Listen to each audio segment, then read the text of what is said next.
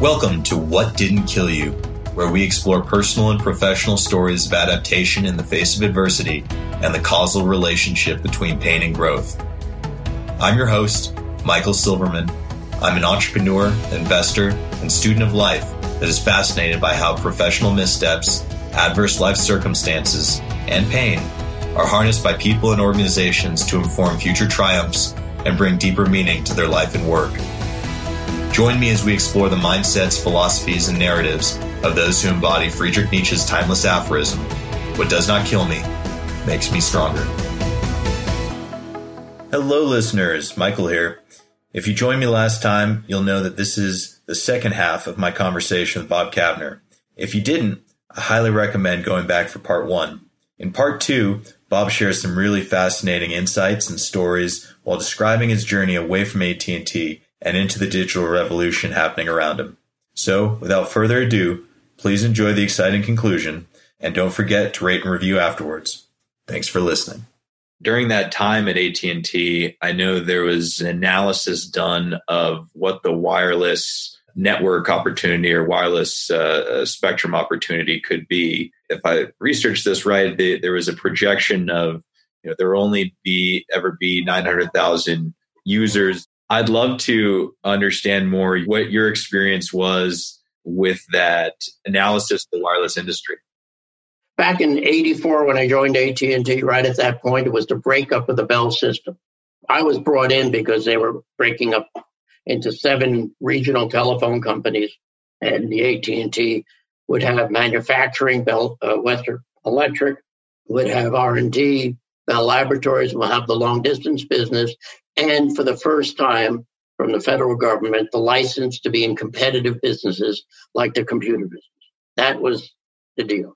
But there were some small things that had to be worked out. There was an, a young little business, no one knew what it was going to be called cell business, cell service in meetings at AT&T, we were deciding what goes to the seven regional companies, what stays here, and we would negotiate with them. We finally decided send them the cell business, right? Because we didn't think it was going to be that good. Now, a lot of the technology in the cell cellular world, the patents were AT&T patents. We invented the cellular industry with Motorola. Motorola did quite a bit of the chipsets, but we did most of the the networking technology was ours. Motorola did the terminal technology. Their patents pursued there. So we sent the cell business, which in 1984 was hard, you know, it was a big suitcase in the back of a car. car service was the thought to the regional companies. The federal government said each region of the country would get two licenses the telephone companies will get one license, and there'll be entrepreneurs will be able to vie for the second license. So move forward a year or two, and a guy named Craig McCaw and his brother up in Seattle started acquiring licenses. The second license for the Northwest, they picked up your area. They picked up the Denver license pretty quickly uh, for the mountain region. I get a call from one of my colleagues. I'm CFO of AT&T that my colleague is the one selling, manufacturing the cellular switches and towers. We were manufacturing and selling them to the operators. A guy named Craig McCaw is coming in and he'd like to buy a whole slew of this, our stuff, but he needs financing. So Craig McCaw comes in to the this boardroom. It wasn't a board meeting; we were just using the boardroom, and uh, he presents that he doesn't really, fundamentally, I don't have any cash, but here's the cash flows if I buy your equipment that I will have to pay off a loan. And we sold him all this equipment, a lot of money at the time, and took a note back and he paid it off over five years. And he built the McCaw network. And then he acquired more and more and you know, off the cash flows you know used to acquire, he put that on, under his own business and created a national foot, almost a national footprint called McCaw. So now you go to 1992. Cell service was ubiquitous, beginning to be ubiquitous. Cell phones, this is pre flip phone, but they still were now human size, not car size. Motorola did a great job of reducing the size of that. So more and more business people, for the most part, were getting cell phones. But because of my relationship in Silicon Valley, I also understood the miniaturization that was going on, that we were going down in size pretty quickly, and that and price performance was going to get to a point where cell phones can be bought out there for under a thousand bucks each and can be subsidized in in uh, subscriptions. So we had executive committee meetings and decided we need to go into this business. We need to be in this business. And Bob Allen and myself and another fellow, Alex Mandl, started meeting with Craig McCaw and uh, his number two guy, Jim Barksdale. Jim Barksdale later went to be the president of um, Federal Express and met with them and eventually agreed to buy McCaw Cellular for I think 13 billion, monster wow. amount of money at the time. And that became AT&T Cellular. That is AT&T Cellular today. It was something that AT&T could have had all along. Is that right? We owned it. Yeah, yeah. That we not owned it. Forget owned it. We invented it. we invented it. So, uh, in the theme of your blog, what a bunch of assholes! You invent something, you believe in it, and then you let it go, and you go buy it back for thirteen billion dollars. Eight years later. from that experience, from that initial analysis to to buying the McCaw network, any major takeaways there, learnings from that from that experience? I don't want to over make it overly profound, and particularly, you know, I don't know if we're going to have time to talk about Idealab, which is the last twenty years of my career, but you know, timing is so important. So, you know, Michael, you and I could come up with a business idea today, or maybe off of a new technology, the perfect timing is too early. The bad timing is too late or way too early. We invented the cell technology, but to commercialize it, we would have had to have the patience to let it develop and let it miniaturize and and you know let the network quality be more dependable than it was back in 84 or whatever. And because we were so excited to be in the computer business and modems and network switches that we didn't realize it was we're letting go of something that eventually may be bigger. It takes perseverance. You know, sometimes you have a business opportunity and you just have to have the patience to let it mature so that the market comes to you. And, and often, most often, my experience, we don't have the patience or the capital and the capital doesn't have the patience. I ain't giving you any more money. You know, you're not selling enough of this stuff, right? I mean, what if I said to Craig McCaw at the time, I'm not going to lend you the money to buy our equipment? I don't know what he would have done. No bank was giving him money. You know, at that point, no one was would have saw the cash flows there. So I, I don't know if there's a profound lesson. Timing is really important. I mean, later in my career, 1990, I don't know if you saw it. There's a movie out called General Magic. Not the greatest movie. I'm on an airplane flying back uh, last year from maybe Singapore to San Francisco. I'm looking at General Magic. Well, so when I was running, you know, this part of AT&T, I invested in General Magic, the company. We were the major investor. And General Magic in 19, yeah, 1992 period, we were inventing what is today the iPhone, a device that not only does calls, but could send messages, could go on to applications, right? And we were way too early. And anyone listening to this, go watch the General Magic. It's a documentary about what was being done there. You'll actually see me in there's a frame a couple of frames of me at a meeting at General Magic. So if you're way too early, it's really hard to get the patient capital and you to be patient but being too early is perfect. Timing is everything, I guess.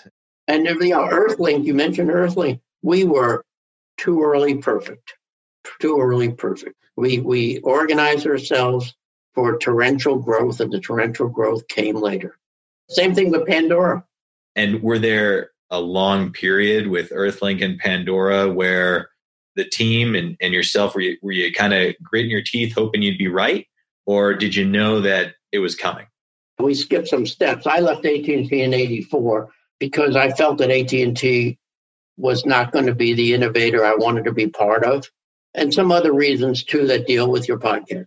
Quickly met Sky Dayton, a kid, 23 years old, who had a business in the back of a coffee shop giving internet connections to people.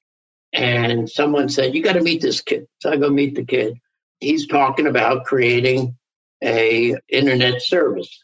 This is, this is dial up internet service, the first, the beginning of the internet public network. But I knew all about that technology. I knew, you know, from you know, I lived around Bell Lab. I knew where this was going. So I said, I'm in. I gave him a hundred thousand dollars. Another guy gave him a million.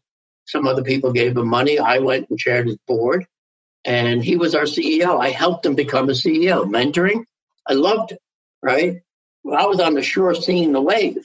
We all saw the wave. So that one, it, it was as perfect as, as one could get. And, you know, we went city to city and acquired the whole country, just like McCaw did on the on the other side. And, you know, we landed up with I don't know five billion dollar revenue company. At, this is nine ninety nine for dial up service. Would love to go back to your leaving AT and T. I think it was in '94, if I'm not mistaken you'd been there for for 10 years. I think that you were next in line to to run that organization and you decide to leave and join a new agency in los angeles uh, being started by michael ovitz called caa would love to hear how that came to be and how you how you make such a such a big decision big career move. So i'm going to reorient the facts a little bit. This is 1994 i was over that winter a meeting with Bill Gates and Nathan Myhrvold, who was his chief technology officer at the time, about the two companies building a competitor to AOL. AOL was launched and doing pretty well. My concept, and I think Bill's concept as well, was we would host applications in our network. We would use the AT&T network, put servers in our network, and then companies could put their applications on our service in the network as opposed to in their data centers. Sounds like cloud computing, doesn't it? So let's build a new internet service, Microsoft and AT&T, to create that kind of network. The deal was that we would put 200 million into the new entity, a joint venture, 50-50. Uh, they put 200 million into the entity we would buy 5% of Microsoft stock, they'd buy 5% of AT&T stock. That's a kind of fundamentals. And so I go to the executive committee meeting maybe in February, January of 94 of AT&T. Bob Allen chairs it. It's our resource allocation meeting, critical meeting. Tremendous amount of staff work is done. Alex Mandl, a wonderful, wonderful guy, runs the long distance business, and he and stands up and says, I'm going to need $3 billion in capital to modernize the switching network. The internal rate of return is going to be 34%. Uh, the year over year payback will be three and a half years. And uh, Bob Allen goes to me, Bob. I said, Well, Bob, as you know, but and Bob Allen went to to Redmond with me to meet with Bill Gates and the others at Microsoft. So he was very familiar with what I was working on. It's an island. And I said, as, as you know, and everyone else in the room, maybe five people, the executive committee, we want to build this new network, a digital network. Our network, the long distance network, was fundamentally analog. Uh, a digital network to do hosting, that was the word we were using, not cloud, but hosting and describing hosting. It'll, I need $200 million now by the way, I was off by an order of magnitude. Alex was asking for 500 million, not 5 billion. And uh, I need 200 million now. I have no idea what the IRR is going to be. I think I'm coming back for a lot more money, but this is important to our future. And so, in the, after the discussion, Bob said, "You know, our long distance business is our cash cow. We make five billion in free cash flow a year off the long distance business. I got to feed the business. I got to give Alex what he needs. Bob, see what you could do with 50 million. Michael, at that moment, I felt the most humiliation I've ever felt in my life. And the humiliation was about eh, the voice inside my head, I got to go back to my people who've been working their ass off on this, thinking that I'm going to get this done and tell them, no way could you do anything like this. And I got to call Bill Gates and tell him we're going to do a micro thing that's not going to be that meaningful. Inside myself, I was feeling I got to get out of here. That was my impetus. I got to get out of here.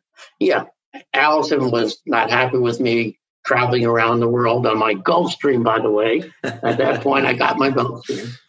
But the humiliation, you know, not know, having to back off of that and tell Bill that we're not going to do it together. That put me on the route to leave, which I did in, in June. I didn't have a job when I I went to Bob Allen a week later and said, Bob, I think you know I probably should do something else. That I, I respect the decision you made. It's probably the right one for the short term. I don't think it's the right for the long term, but I get it. I was your CFO. I know about quarterly earnings, but I, I think I need to do something else. And he said, you know, Bob, why don't you and Allison go take a vacation for a week and think about it, which we did do. I came back and said, no, this is what I want to do. I never looked for a job in my life. Everything up to this story, everything came to me. So, you know, I started letting the word out that I'm, oh, he said to me this, Michael, this is Bob Allen saying, the chairman and CEO of AT&T. Bob, you have an incredibly important job here. You don't have an idea what you want to do. I wish you would stay, but if you don't, I will keep this quiet. I won't tell anyone that you're leaving. Find what's right for you. Give me enough notice and we'll deal with it then. But right now, you've got a lot on your shoulders in this company. Honor your responsibilities and I'll honor this privacy. Wasn't that unbelievable? It's incredible. Right? A lot of other people in that said, Hey, you want out of here? Let me show you what out of here is like. Yeah. Right? It, it, it, what an honorable person. We maintained a relationship up until a year ago when he passed. I mean, I was always so appreciative of that. I think he was appreciative of me not dropping out for those six months where I, you know, I looked for something. And I went to the wrong thing. I left for absolutely the wrong thing. I was offered to be CEO of Prudential Insurance, which was just down the street in Newark, New Jersey. It wouldn't require a move. Um, but Michael Ovitz, and he was running not a startup, he was running the most powerful agency in Hollywood. He probably had 70% as clients, 70% of actors, actresses, directors, screenwriters, uh, uh, novelists. It wasn't something to start. It, he had another agenda why he wanted me, which I'll be happy to share with you. What was it that about that opportunity that attracted you as opposed to Prudential or anything else you could have gotten done? I'll tell you about what the opportunity was. But after understanding what it was, I went to Allison, my wife, my partner, uh, the person that hopefully I learned from my history how to deal with, and said, "We have these two alternatives. We can go to New, stay where we are living in Summit, New Jersey. I belong to Baltusrol Golf Club. The kids go to these schools, and I could run Prudential Insurance with all those 40,000 insurance agents and real estate businesses and banking, whatever they did. Or I could go, we can go to LA and I could be part of creative artists. And she said, why don't we take the e-ticket? That's an expression when you go, when you used to go to amusement parks, the e-tickets were the best rides, right? The A tickets were the, the teacups. So why don't we take the e-ticket and go to LA? And that gave me the permission slip. If she didn't say that, I probably would have, you'd be interviewing someone who ran Prudential Insurance. And off I went with Mike, which turned out a year later to be an absolute failure. And what made it a failure a year later? So uh, a little, you need a little background.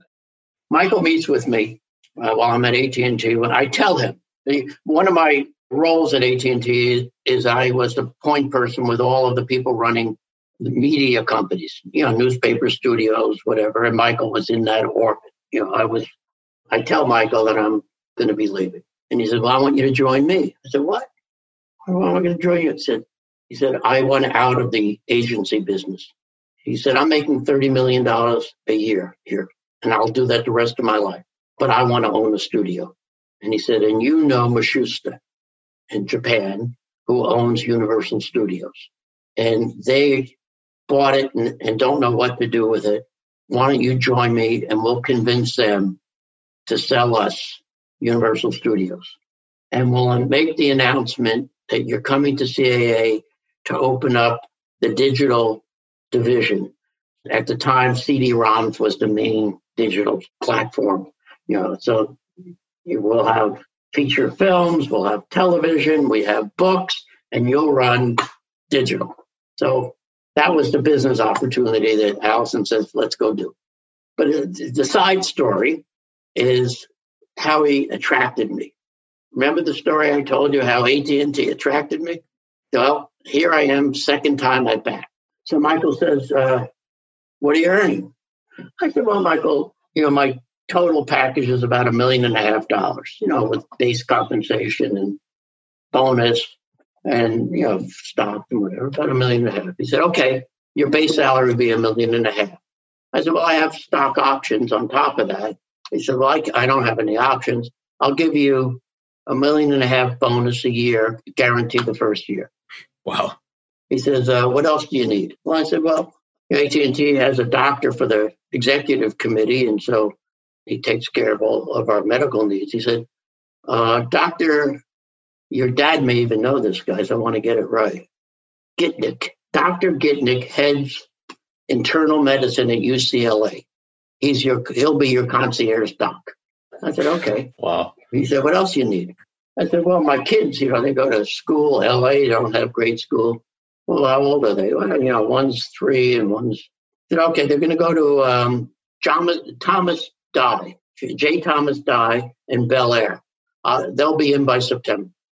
I said, well, that's great. uh, I said, what else you need? I said, well, you know, I belong to Baltusrol. I like golf. He said, Bel Air Country Club. Uh, it'll take me till October, but you'll be in Bel Air Country Club. That's where you belong. He said, what else you need? I said, well, I got a, I need a house. He says, okay, that'll be your signing bonus. He said, John Hughes, the director of Home Alone, he lives in Chicago, but he has a house in Brentwood Park, beautiful house. Go take a look at it. He really doesn't need it. I'll convince him to sell you the house and you'll have the house as your signing bonus. I go home now. This is, oh, and the last thing, what else? He, he said, I said, well, I have a Gulfstream.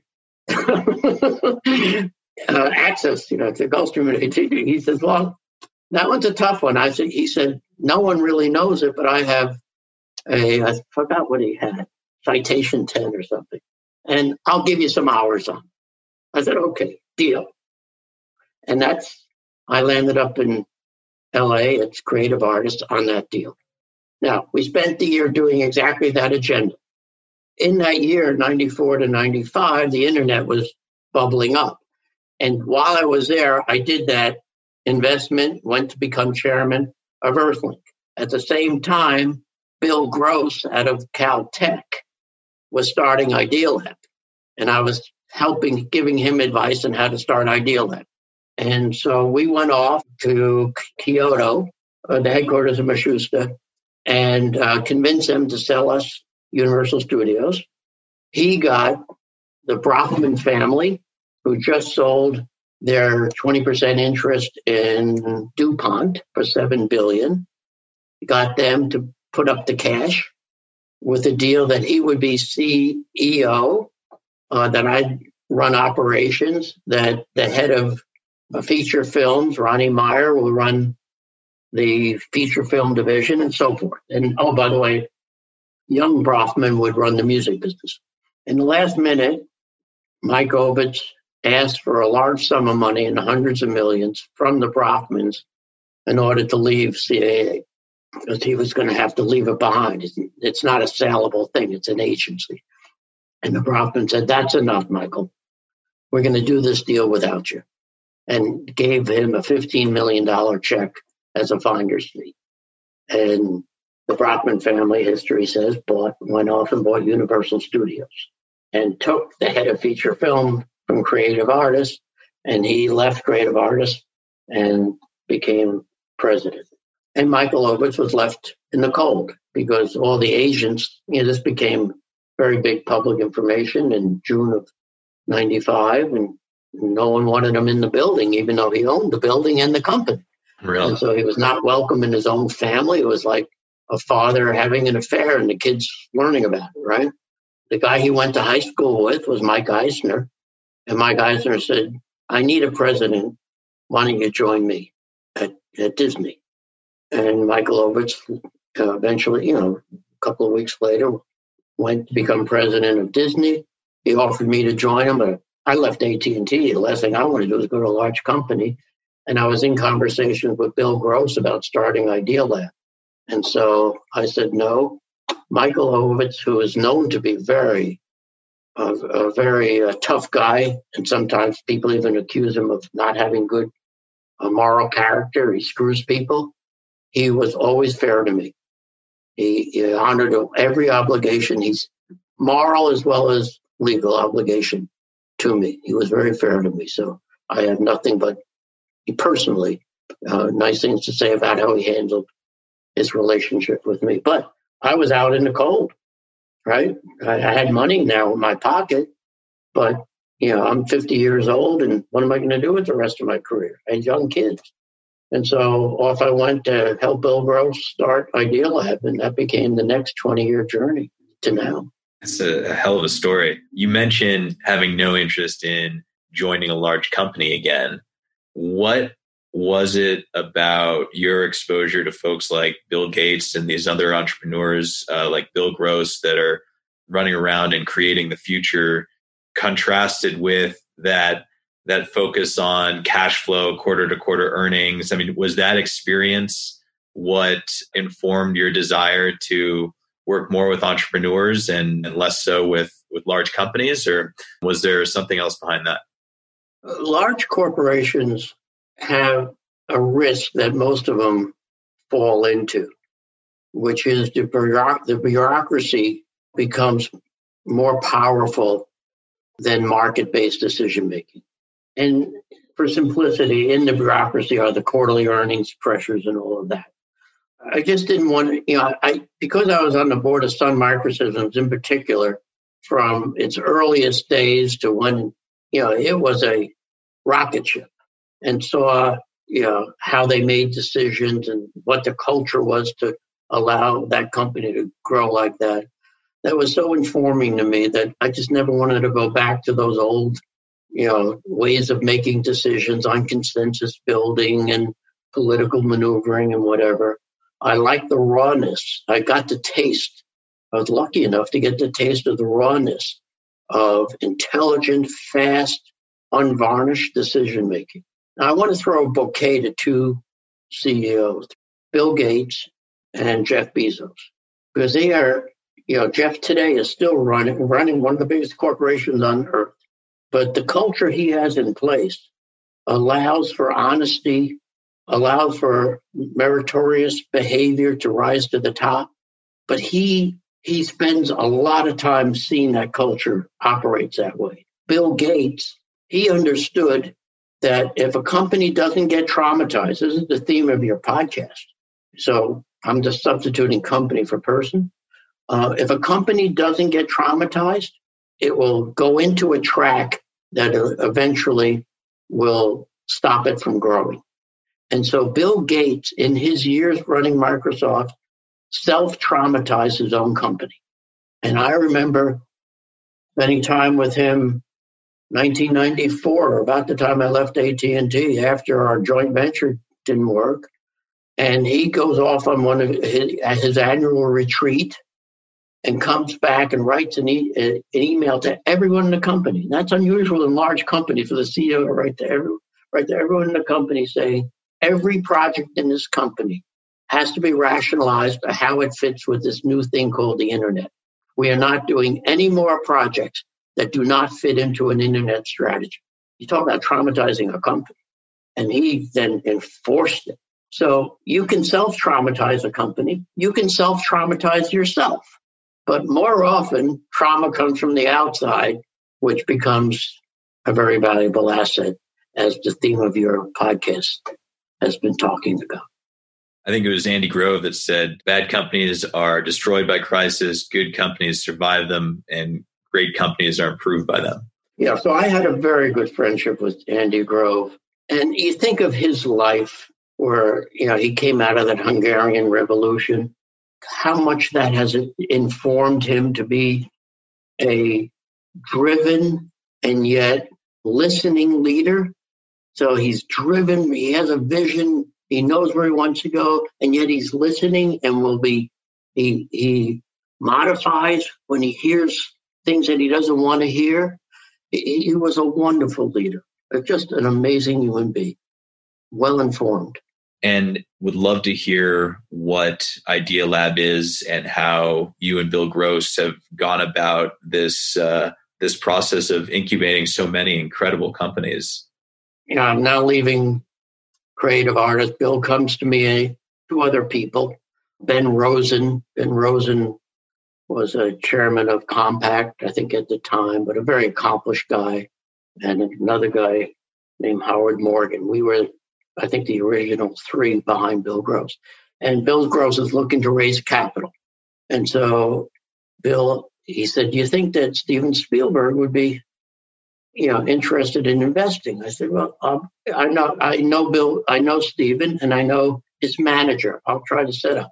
So we have a meeting. His manager is Jerry Brockheiser or something like that, and uh, so Bill goes. We go in the meeting, and Bill says, "I have these four ideas, and what I want to do is take these ideas and make companies." And so my company makes companies. Other companies make products and services. My company makes companies. That's what I want to do. And here's my first four ideas. And we go over them with Stephen. And Stephen engages in all four, likes them. And then Brockheiser says, uh, Well, Bill, uh, you're looking to raise $2 million at a 4 million valuation. And you're valuing your four ideas at a million bucks. A million bucks for an idea? That's that's pretty expensive. Just uh, these are ideas, right? You haven't done it. No, I haven't done anything. These are ideas. Well, well, that's way too expensive. You know what Bill Gross said on the spot? What's that? You're right, Jerry. I have four more ideas I'm going to put in the company. And he goes, bingity, bingity, bingity, bingity on four more ideas. And, and Stephen interrupts and says, Oh, that's terrific. That sounds awfully fair. I'd like to invest. That's how we got the first meaningful tranche of capital into Idea. But to be be correct, Idealab is Bill Gross. Bill Gross is a well developed engineer. He's on the board of Caltech. He has an amazing market sense. He's you, you remind me a little of him from a market sense standpoint. Uh, he understands markets, customers. You know that's always where he goes first. He thinks about where what needs are out there in, in the world and how technology can be used to, to improve it or change it. And he's magnetic in personality. And he is a terrible operator and the first to tell you that. But he loves starting companies. So my role has been in the 20 years, among other people, is when we take an idea to make it into a company and we recruit a young person, generally a young person, who's maybe a you know division level person at a company or in the related industry. We they get attracted to be a CEO. I am that that person's mentor as chairman and help them build a company. So uh, I don't want to even suggest these are my ideas. They are not. My relationship is to take the idea iteration process and those that deserve or we believe deserve to make a real company out of it. What role does does failure play in that process of iterating in the process of launching launching new things, seeing what sticks and learning from it? Yeah, I think we've done 35 companies thereabouts in the 20 years. I bet 25 are pretty much in the failure category. Maybe some, you know, in the failure category, I'm going to say we got 30 cents on the dollar. I'm going to call that a failure as opposed to total flop and we lost all our money. So we, the whole business is about failure, right? Uh, you better be learn about failure. Yeah. Uh, and I would say, by the way, Idealab has gotten better, but I don't think we're the best in learning from failure. I still don't think we're the best because we there's something about human nature that you want to believe your own bullshit. And oh, this is going to be the greatest thing at all. Or, you know, an example, we probably put, I don't know, 10 to 15 million behind um, a 3D printing business.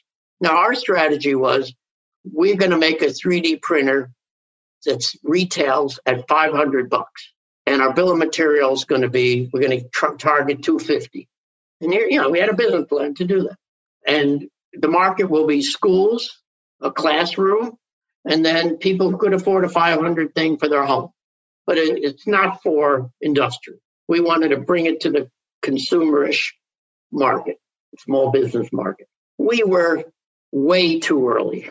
That we thought the technology technology curve would come down faster than it did. And you know, our bill of materials is 700. We're selling at 500. You can't do that very long, but we kept doing it because we we were confident, you know, that we're going to get this thing down there and we could build it. And only if we could scale, we could buy, you know, the whole Shark Tank stuff. If you gave me scale, I could cut my bill of material down in there. So most of our failures, I think, kind of come back to ourselves. They become our children. And you don't give up on kids, right? But hey, they're not children. and we're and, and our weakness is I think we're too much of lovers, you know, as opposed to killers. If you if you went to two extremes, we we too much on the lover side than the killer side. Now that's my own diagnostic. Bill probably would shoot me when he hears this. He'll well, become a killer at that point. Yeah, fair enough. I mean, it's fascinating though to to go through that process. I think it was Edison that sort of proliferated this idea of invention by constantly finding ways that don't work. That quote is in our boardroom at Idealab. Yeah, that it's a wonderful quote about I found a thousand ways for it not to work or something like that. There are two predecessors of Bill Gross that we look to Edison and Galileo. That's great. Bob, you, you spent so much time with me today. I, I really appreciate it. As we're coming towards the end here, I'd love to ask you about one more thing that I think is really fascinating. You, mentioned this notion of that that Bill Gates was so talented at creating his own trauma. Are there ways that you look at the organizations you're involved with or for your own personal life where you think about how to create your own trauma to grow from? Is that is that something that you see put into practice either for yourself or, or for the, the leaders that you help uh, mentor? Self traumatizing. Well, it's a dramatic term. It, it's probably not an appropriate. It, it's it's an over dramatic term. Asking the uncomfortable question of yourself, of your organization, uh, the question that could put onto the table an answer that says we don't have it right. For the leader to do that, is very hard. And when leaders do that, it's incredibly valuable. And it could be, I guess, in your own personal life too. You know, I don't have this right. I think, you know, w- without driving it to a point that you have no self confidence or that you're always feeling like you're in quicksand, I think making sure the bravado is not taken over, that uh, the underbelly is always examined in a fair and respectful manner is what I'm talking about. You, you know, trauma is an easy way of saying it, but out of that could be, um, you know, we have to hit the restart button. You know, in the last 10 years, that's called a pivot. And maybe the word pivot was a way of taking the harshness out of trauma. Are there specific things that you look for in your organizations to make sure those those checks on um, you know looking at the underbelly are, are consistently happening? Well, you say my organization. I'm you know right now on the sliding end of my career, um, and I'm on uh, three boards. I, I've, I haven't been on a large corporate board in maybe seven years, and I'm only interested in young startups, emerging companies. The bigger the audaciousness of the business, the better is where I like to be. And so, generally, uh, the answer to your question, in today's world, most of the people I work with, meaning the CEOs, have this, have that ability. Michael, you have it. You, Thank you. And I don't think you had it four years ago, five years ago. I think you grew it And I look at you with such admiration of the journey that you have taken in just the five years that I've kind of been around you from a business standpoint. And of course, the way you, when your sister died and the way you stood up and spoke to all of us, I was so taken by that. It showed a strength of character, you know, that I didn't know you had. I, I didn't know you that well. You gave comfort to a lot of people, but you gave a perspective about life that was so far beyond your years. So, a person like you, you're going to do it from here on in your life. Ask the hard questions. It's in your bloodstream now. And uh, you'll make mistakes, but your self correcting mechanism is well honed. You know, for the re- remainder of my career, it is people like you I like to be surrounded with. Well, Bob, I, I can't tell you what that means to me truly. I am so grateful for the conversations we're able to have and the mentorship that, that you share with me and, and so many other people in the community. I think the moment that you allude to, I think, is the start of really my fascination with with this concept with this this notion of trauma or pain or challenges and how they can how they can drive growth and really contribute a tremendous amount of value and depth to to life and so i i'm just fascinated by that by that concept and i love exploring it especially with folks like yourself who just have such an incredible perspective yeah and then one last thought michael is that uh, how old are you now? Are you? Let me let me guess. Are you 33? Nailed it. Yep. So you're 33. I'm 77. In some ways, Michael, you mentor me. Mentoring doesn't require the older person to the younger person. You have people that may be listening to this who are your age, who are acting as mentors today, or maybe not, but should be. What mentoring is is sharing your life experience and helping others on their journey. Um, so I want to thank you for the insights you've given me in the years that I have been around you. I'm going to try to stay healthy so I can get more from you. well, thank, thank you. you, Michael. I hope that you do. And it's been an absolute pleasure, Bob. Thank you so much for your time today. This has been great. Okay. My All pleasure. Right. Hi, it's Michael again. Thanks for listening to this installment of What Didn't Kill You. If you like what you heard, I encourage you to share with friends, subscribe, and review. You can continue the conversation and share your own stories of what didn't kill you at whatdidn'tkillyou.com, and you can follow along at What Didn't Kill You on Instagram. I wish you great fortune, growth, and clarity as you navigate your own path, and I hope today's conversation may have contributed in some small way. See you next time.